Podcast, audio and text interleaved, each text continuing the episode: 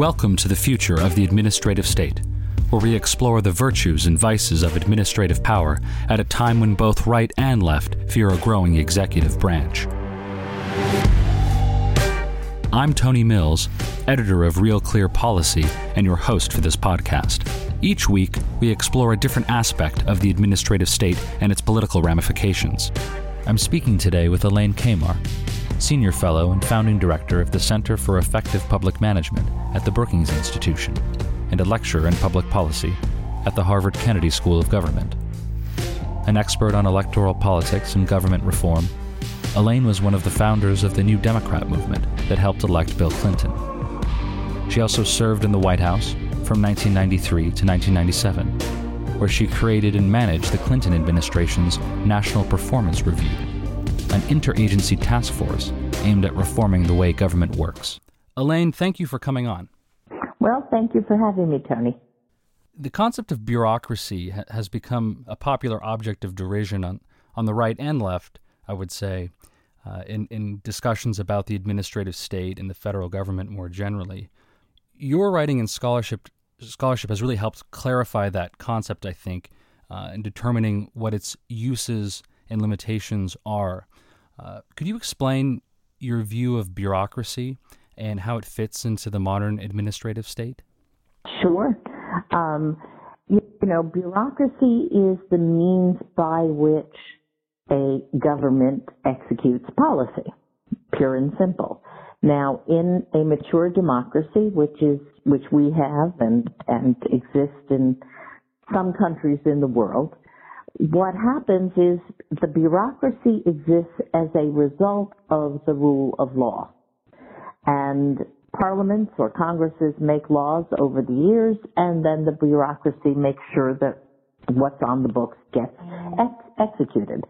Um, sometimes the laws are very big, and therefore the bureaucracies are very big. It takes over a hundred thousand people working full time to make sure that uh, people get their social security checks um, on time every month. Okay, and so you know you you may we may think poorly of bureaucrats, but the fact of the matter is that if you suddenly fired everybody, there would be an awful lot of things that Americans value that wouldn't happen. And so it's an essential part of any modern democratic state. So, in thinking about the so the positive uses of bureaucracy. Um, and I want to get into some of the uh, the ideas you have about reform a little bit later. Um, I also want to turn to what the limitations of bureaucracy might be. So your research has sort of emphasized both. The bureaucracy is is necessary and important in certain respects, um, and that implication being that, that some criticisms perhaps go too far. On the other hand, you've you've drawn out what limitations there can be with bureaucratic management. Uh, can you talk about that and what the alternatives to bureaucracy might be? Yeah, I mean the well, let, let let's put it historically. Bureaucracy was invented around the turn of of the 20th century, right? So around late 1800s, early 1900s. It was an enormous step forward from what used to happen, which was a kind of um, who, who you knew got you benefits from the state.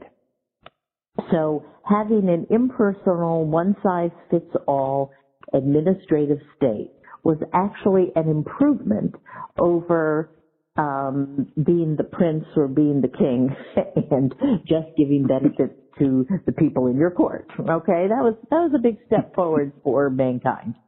Um, as we neared then the end of the 20th century, the standardization that made bureaucracy so important and so useful became irritating to many people because what was happening was that technology was allowing us to cater more to individual needs. And so people got really frustrated with the bureaucratic state. The bureaucracy began to take on a, a bad name in a way that it never had in, say, mid-century, mid-20th century. And we also developed the tools to be able to be more customer friendly.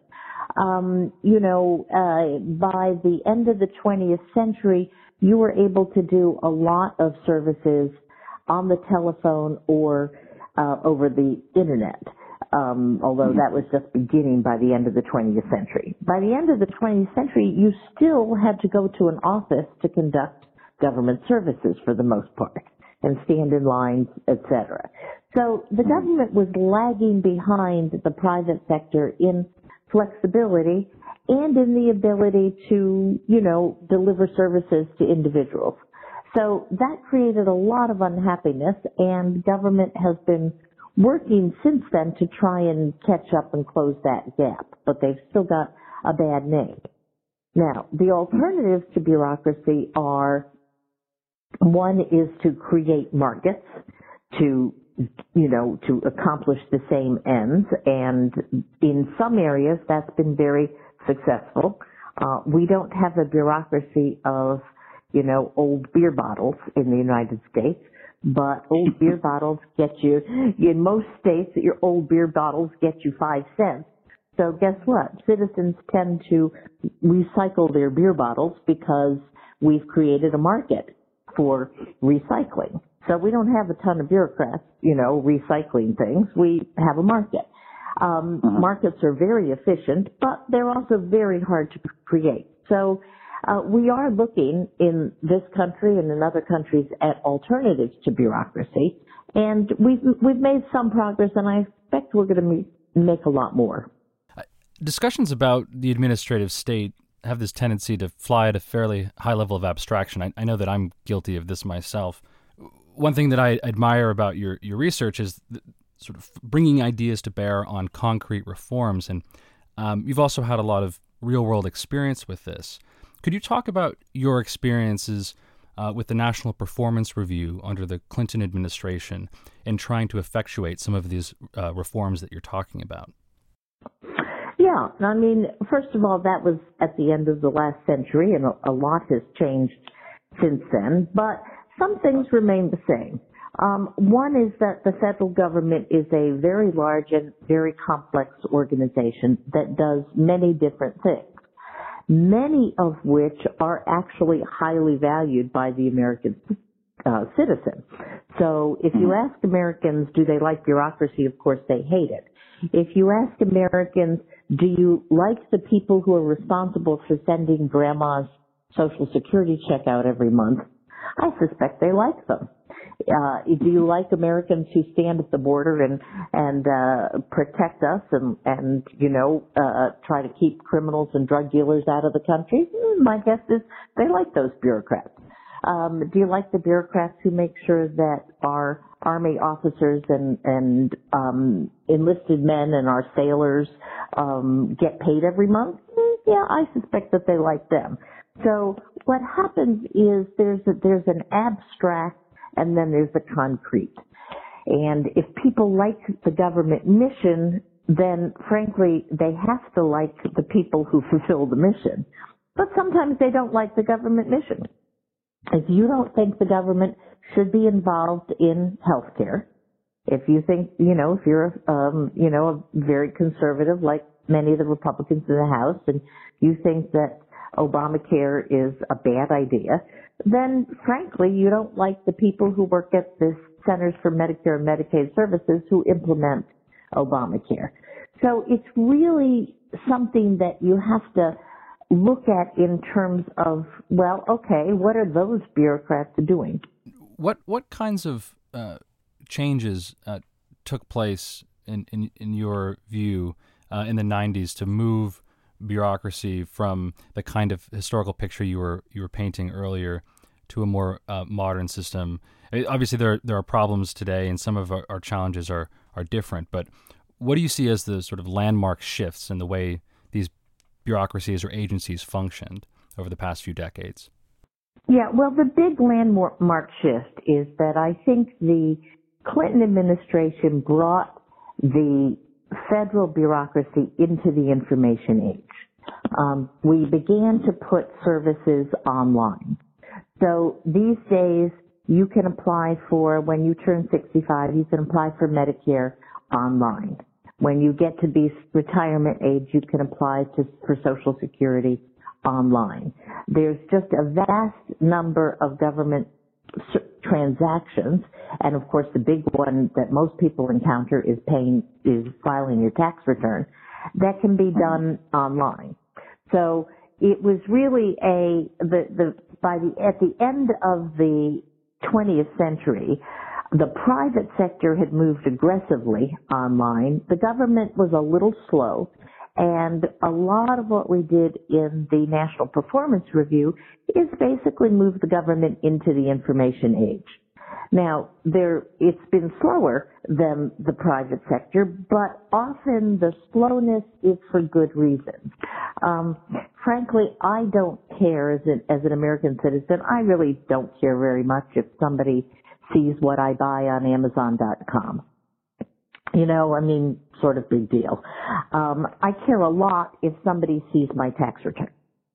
So hmm. there are higher levels of security involved with government transactions online, and that, of course, makes things more complicated, slower, less um, quick and easy than obviously the uh, private sector.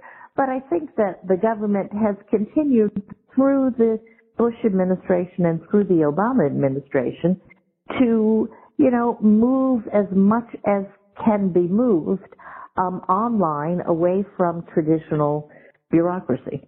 In thinking about the relationship between the private sector and, and bureaucracy a little bit more, one thing that uh, critics will often point out is that the sort of uh, emphasis on making the, the federal government, or specifically the administrative state, smaller, more efficient. Um, in the Reagan, Clinton, and, and the Bush years, um, has had the either intended or uh, unintended effect of increasing the government's reliance on private sector contractors.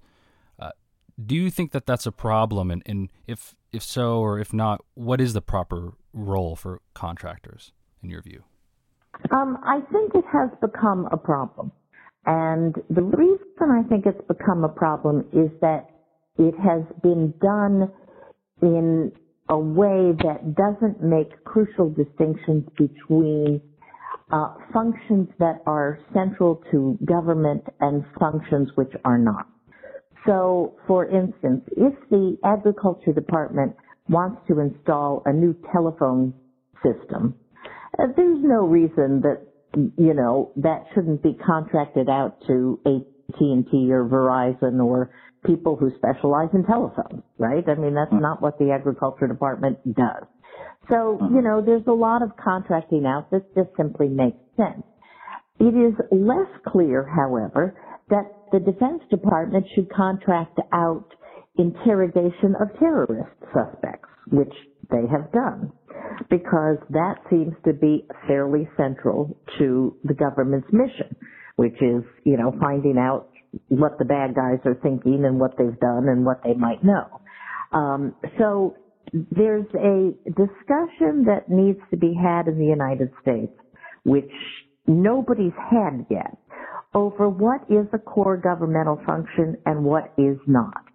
And I think that until that happens, we're going to get a, a, really kind of uh, kind of messy situation, which is what we have now, where mm-hmm. there are some some things that are con- are contracted out that frankly should be core governmental functions and not contracted out.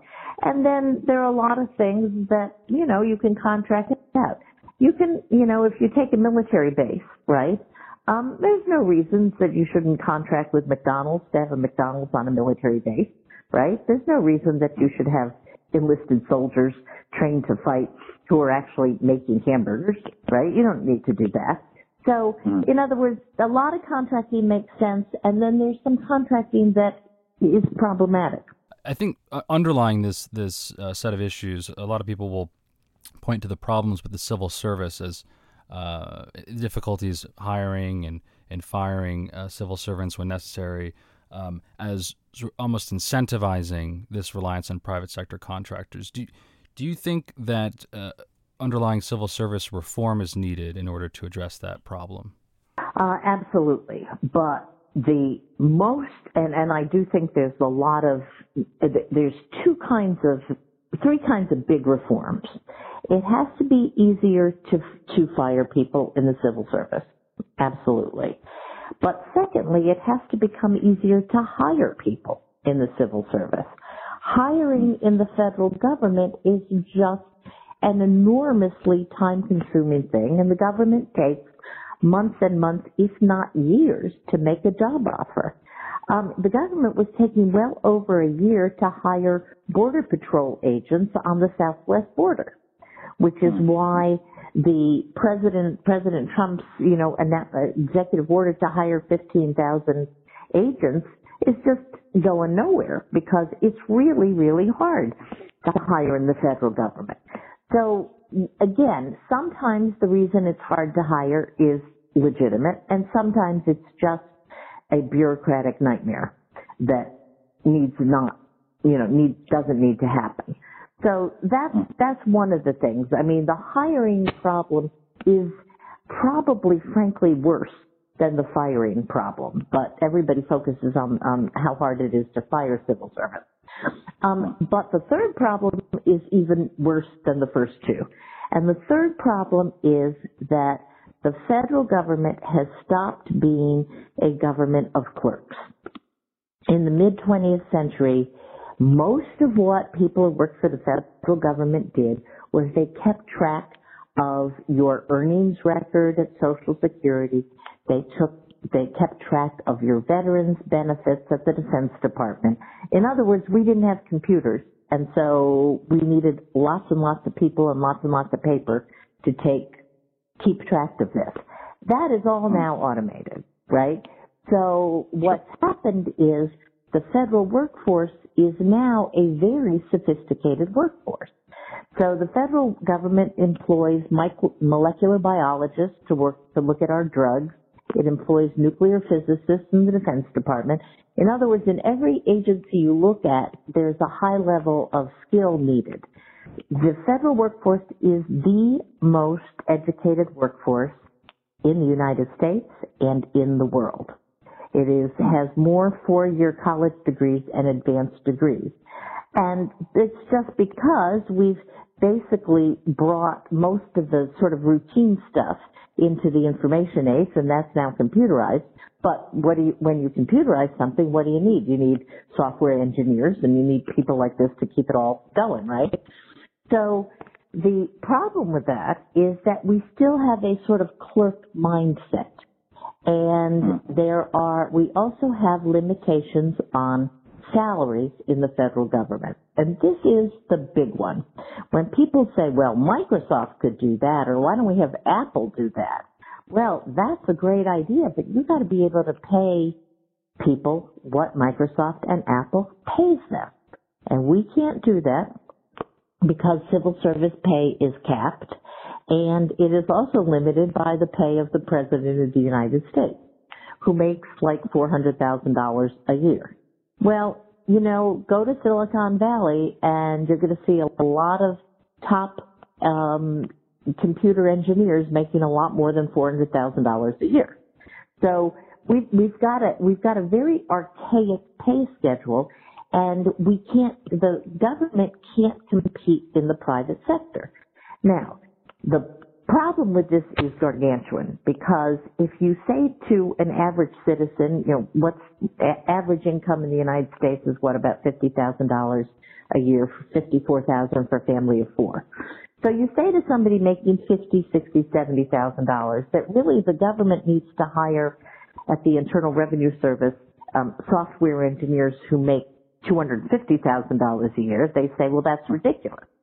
Okay. Right. Well, why should I pay that? Why should my tax dollars pay so much money? Well, the reason is, is that it, that if you don't pay that, you don't get the talent you need because the private sector is paying that.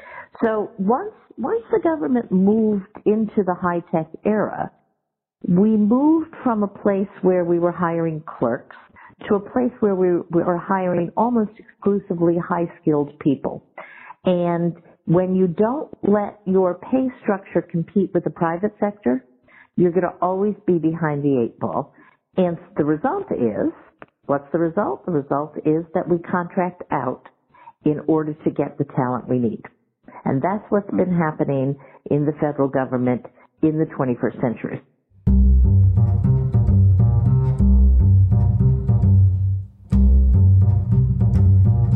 You're listening to The Future of the Administrative State. I'm Tony Mills, editor of Real Clear Policy. I'm speaking with Elaine Kamarck, Senior Fellow at the Brookings Institution and a lecturer in public policy at the Harvard Kennedy School of Government. Elaine argues that bureaucracy is an essential part of any modern democratic state, but that our own bureaucracy is in need of reform. That means not only making government functions more efficient, but also deciding what we think the federal government should and should not be doing in the first place. We've been talking a lot about the executive branch, the, the uh, agencies in, in the federal uh, in, in, the executive branch, for instance. Uh, I'd like to turn to the role of Congress uh, now, and what do you see as the proper role of Congress in overseeing or reforming uh, the administrative state administrative agencies? Well, Congress has basically stopped doing this. Okay, um, the a long time ago, political scientists divided congressional oversight into two forms. Um, police patrol, which is where you just sort of normally you're you're patrolling, you're looking at the executive branch, you're trying to anticipate what's going right, and um, and emergency, okay, um, oversight. That's, oh my God, something screwed up and boy, we better have a hearing and get to the bottom of this. Well, they've almost abandoned police patrol oversight. They hardly ever do just normal talk to the bureaucrats, find out how they're doing, what they need, um, if the law needs to be changed, etc. And in fact, almost all the oversight you see now is an emergency. Something has gone terribly wrong. Veterans are dying because they don't, they, they've been on a list for health care for too long. That sort of thing. And Congress doesn't have any capacity. Congress has been, it, it's been, you know, doing it to itself. It keeps cutting the very agencies that support it and would allow it to have the expertise to do oversight. They, they've cut the Congressional Research Service. They've cut the Government um, Accountability Office. Um, they've, in other words, they have their own bureaucracies, which are really very small compared to the federal bureaucracy, and not they they need help. They need capacity if they're going to oversee this. The only there's one member of Congress, Senator Mike Lee from Utah, who's been on this bandwagon. He understands that if you're a conservative and you would like to cut government, you need a fair amount of expertise to figure out how you cut without throwing out the baby with the bathwater. And mm-hmm. by by robbing themselves of expertise, frankly, they're not able to cut anything. I, found this this aspect of your argument especially fascinating and, and powerful because one of one of the, the common defenses of uh, the importance of the administrative state of the executive side uh, is the, the role of expertise, and that the judiciary and Congress simply don't have the expertise necessary uh, to carry out uh, oversight and uh, much less reform efforts. But you seem to be suggesting that they do, and in fact, they used to have more. Is that right? I mean they need to they they need to they need to get with the program here. I mean they are lagging seriously. The judiciary and Congress is lagging seriously behind the executive branch when it comes to expertise. As government functions get more and more complex, right? You need a Congress that can keep pace with them. So the government, you know, the federal government does things like it approves new cancer drugs. Now, your, your general member of Congress, okay, tends not to have a background in cancer research or molecular biology. And so they need, right? I'm sure once in a while maybe we've elected a molecular biologist, but I can't think of one. Okay? so if they want, if they want to have oversight of the, of the FDA, of the Food and Drug Administration, They need some of their own experts. Um, it, it, this goes right across the board. Um, uh, if they want to have oversight over what kind of weapons the Pentagon is building, they need some people who know stuff about aeronautics and um, laser physics and you know all sorts of complicated things. So what's happening again? It, it goes back to the argument about the civil service. The functions of the federal government in the 21st century are either highly automated and computerized, and therefore what you need is you need lots of really top-notch computer engineers and experts, um, or they are highly intellectual and you need, you know, doctors, molecular biologists, physicists, people like that. That's who works in the modern federal government, not clerks and not sort of faceless bureaucrats. How did we get here? Do you think? What, why? I mean, there's this narrative of the federal government growing larger, more complex, dealing with more complex problems. Different people have different views about whether that's a good or bad thing. But but why has Congress uh, uh, grown weaker in this respect? That seems almost to be from you know stepping back. You might think that that is counterintuitive given that larger narrative. Um, I think Congress has grown weaker for two reasons. First of all, they spend way too much time um, raising money and campaigning, and not enough time as the old, as older Congresses did in hearings, in meetings where they actually learn things and develop expertise. We haven't had a Sam Nunn, for instance, in Congress in a long time. Sam Nunn was a senator from Georgia, he's still alive, um, who who was known to have exquisite um, uh, an exquisite mastery of defense policy and U.S. Defense Department. Uh, we just don't have the members, the senators and the congressmen tend not to develop that kind of expertise anymore. And they have also robbed themselves of the assistance they need through their own um, you know, information offices to get that.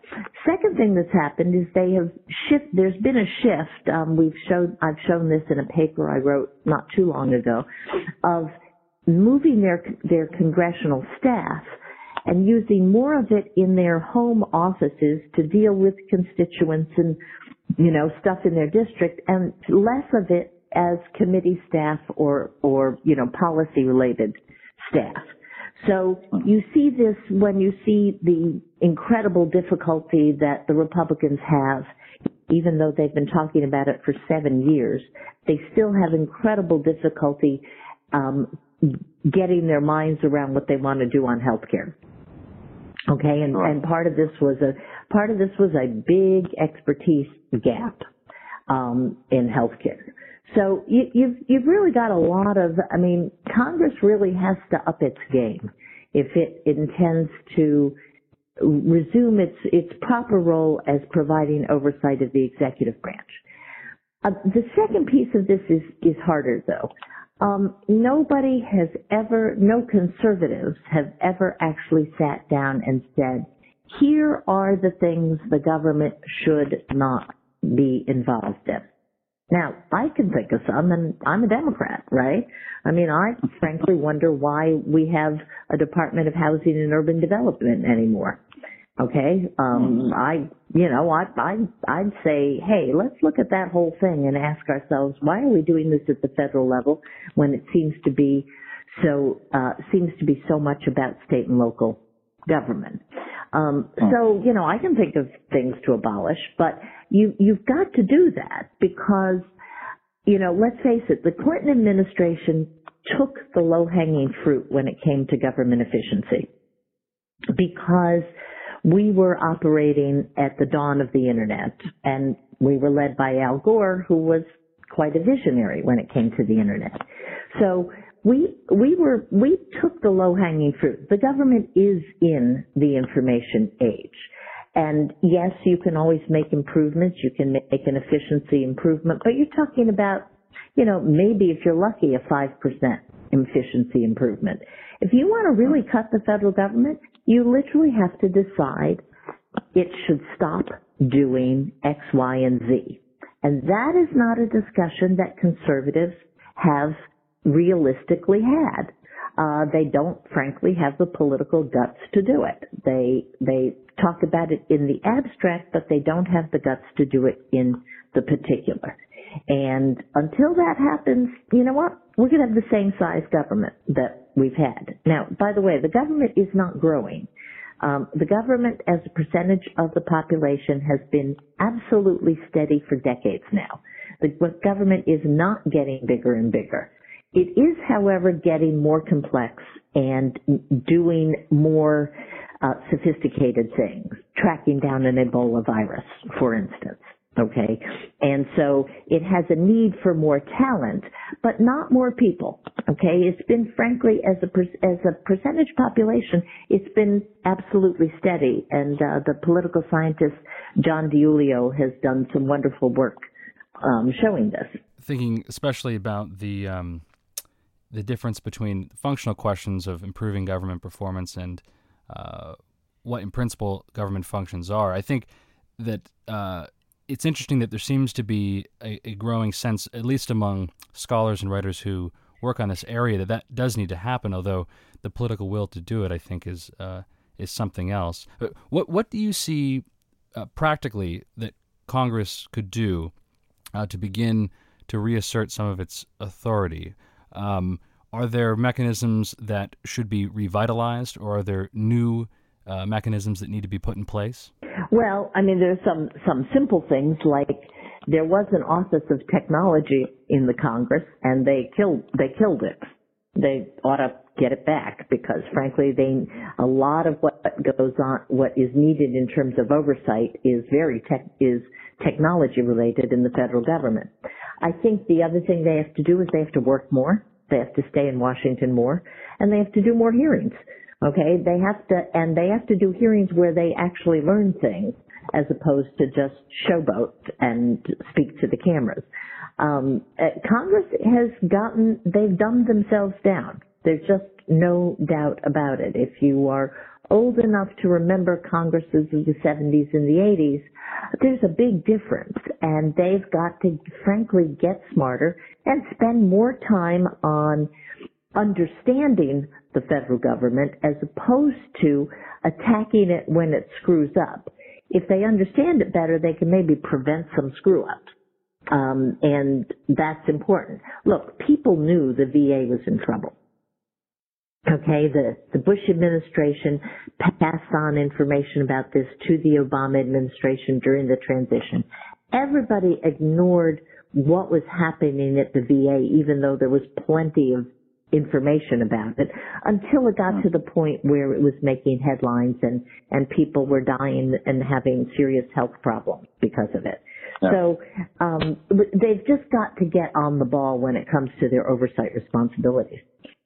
Do you see? Are you hopeful at all that that might happen given the current political dynamic? I'm thinking in particular um, about how uh, the relationship between the Republican Congress and the Republican administration is uh, a little different than what we've seen in the past.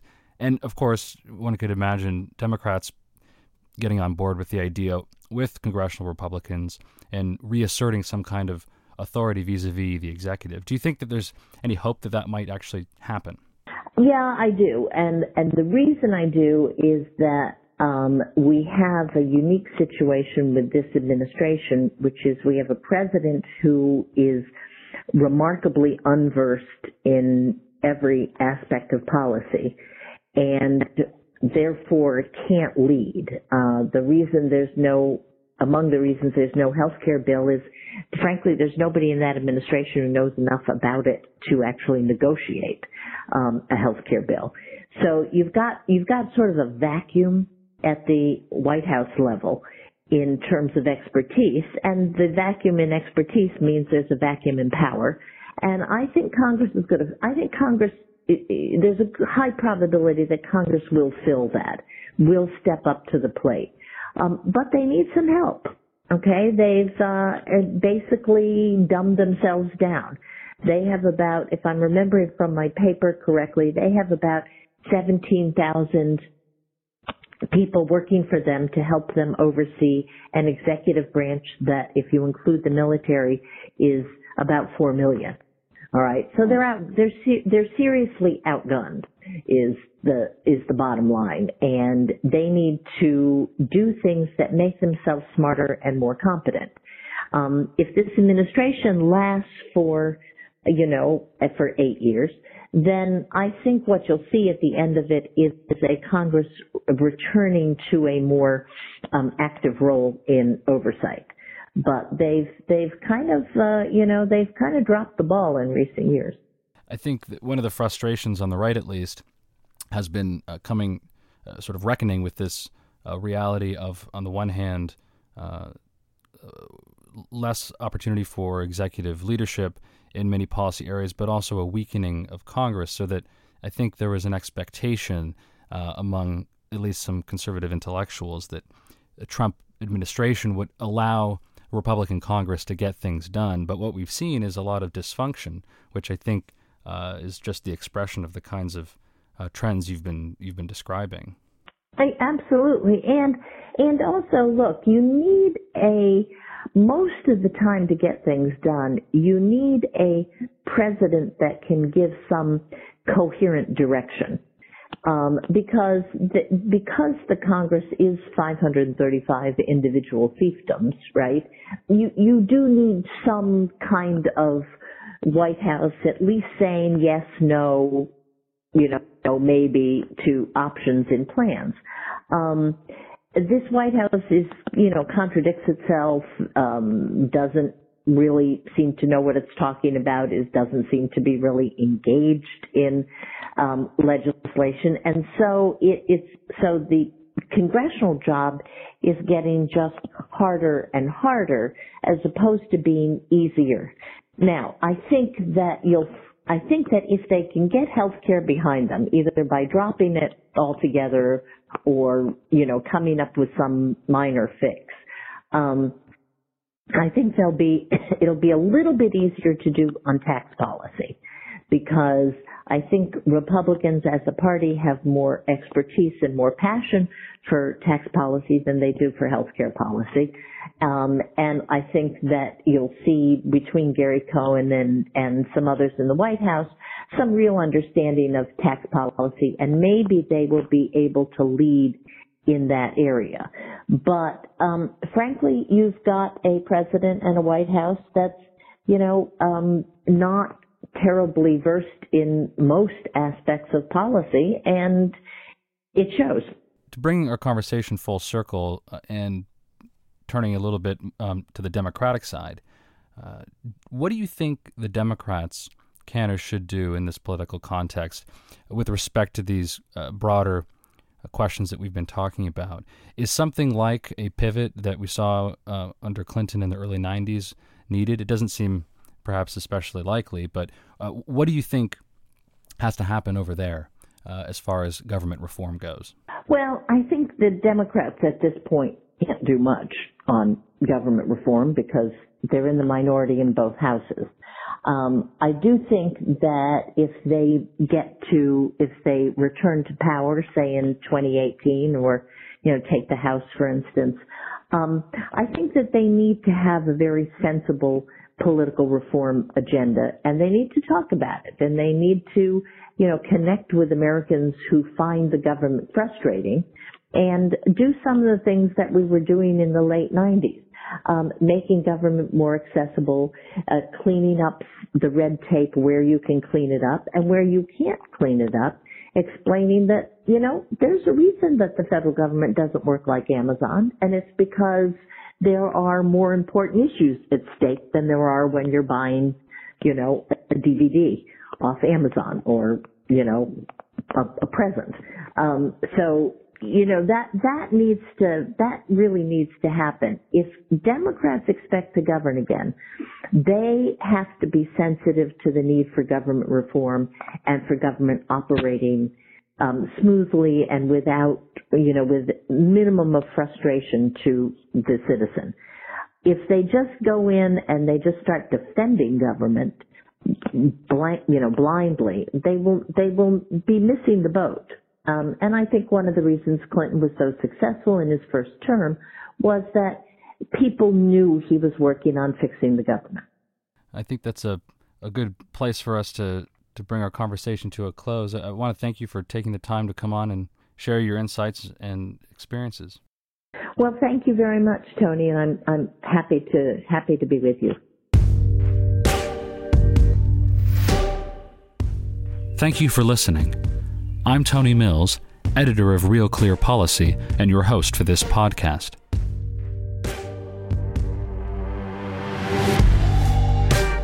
Join me next week for a conversation with the Claremont Institute's John Marini, a professor of political science at the University of Nevada, Reno, who has written extensively on the administrative state, the separation of powers, and the Constitution more generally.